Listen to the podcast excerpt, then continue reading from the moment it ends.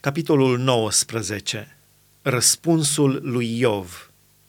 Iov a luat cuvântul și a zis, Până când îmi veți întrista sufletul și mă veți zdrobi cu cuvântările voastre?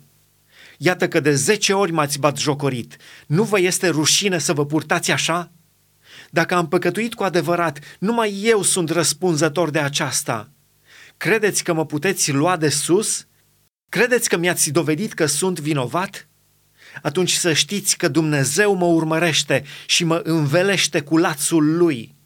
Iată, țip de sâlnicie și nimeni nu răspunde, cer dreptate și dreptate nu este. Mi-a tăiat orice ieșire și nu pot trece, a răspândit întuneric pe cărările mele, m-a despuiat de slava mea, mi-a luat cununa de pe cap, m-a zdrobit din toate părțile și pier, mi-a smuls nădejdea ca pe un copac. S-a aprins de mânie împotriva mea, s-a purtat cu mine ca și cu un vrăjmaș. Oștile lui au pornit deodată înainte și au croit drum până la mine și au tăbărât în jurul cortului meu. A depărtat pe frații mei de la mine și prietenii mei s-au înstrăinat de mine. Rudele mele m-au părăsit și cei mai de aproape ai mei m-au uitat. Casnicii mei și slugile mele mă privesc ca pe un străin, în ochii lor sunt un necunoscut. Chem pe robul meu și nu răspunde îl rog cu gura mea și degeaba. Suflarea mea a ajuns nesuferită nevestei mele și duhoarea mea a ajuns nesuferită fiilor mamei mele. Până și copiii mă disprețuiesc. Dacă mă scol, ei mă ocărăsc. Aceia în care mă încredeam mă urăsc, aceia pe care îi iubeam s-au întors împotriva mea.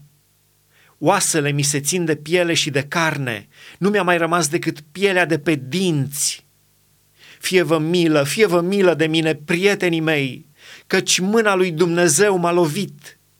De ce mă urmăriți ca Dumnezeu și nu vă mai săturați de carnea mea? Oh, aș vrea ca vorbele mele să fie scrise, să fie scrise într-o carte. Aș vrea să fie săpate cu un priboi de fier și cu plumb în stâncă pe vecie. Dar știu că răscumpărătorul meu este viu și că se va ridica la urmă pe pământ.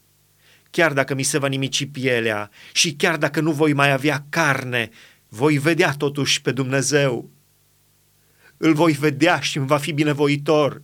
Ochii mei îl vor vedea și nu ai altuia. Sufletul meu tânjește de dorul acesta în lăuntrul meu. Atunci veți zice, pentru ce îl urmăream noi? căci dreptatea pricinii mele va fi cunoscută. Temeți-vă de sabie, căci pedepsele date cu sabia sunt grozave. Și să știți că este o judecată.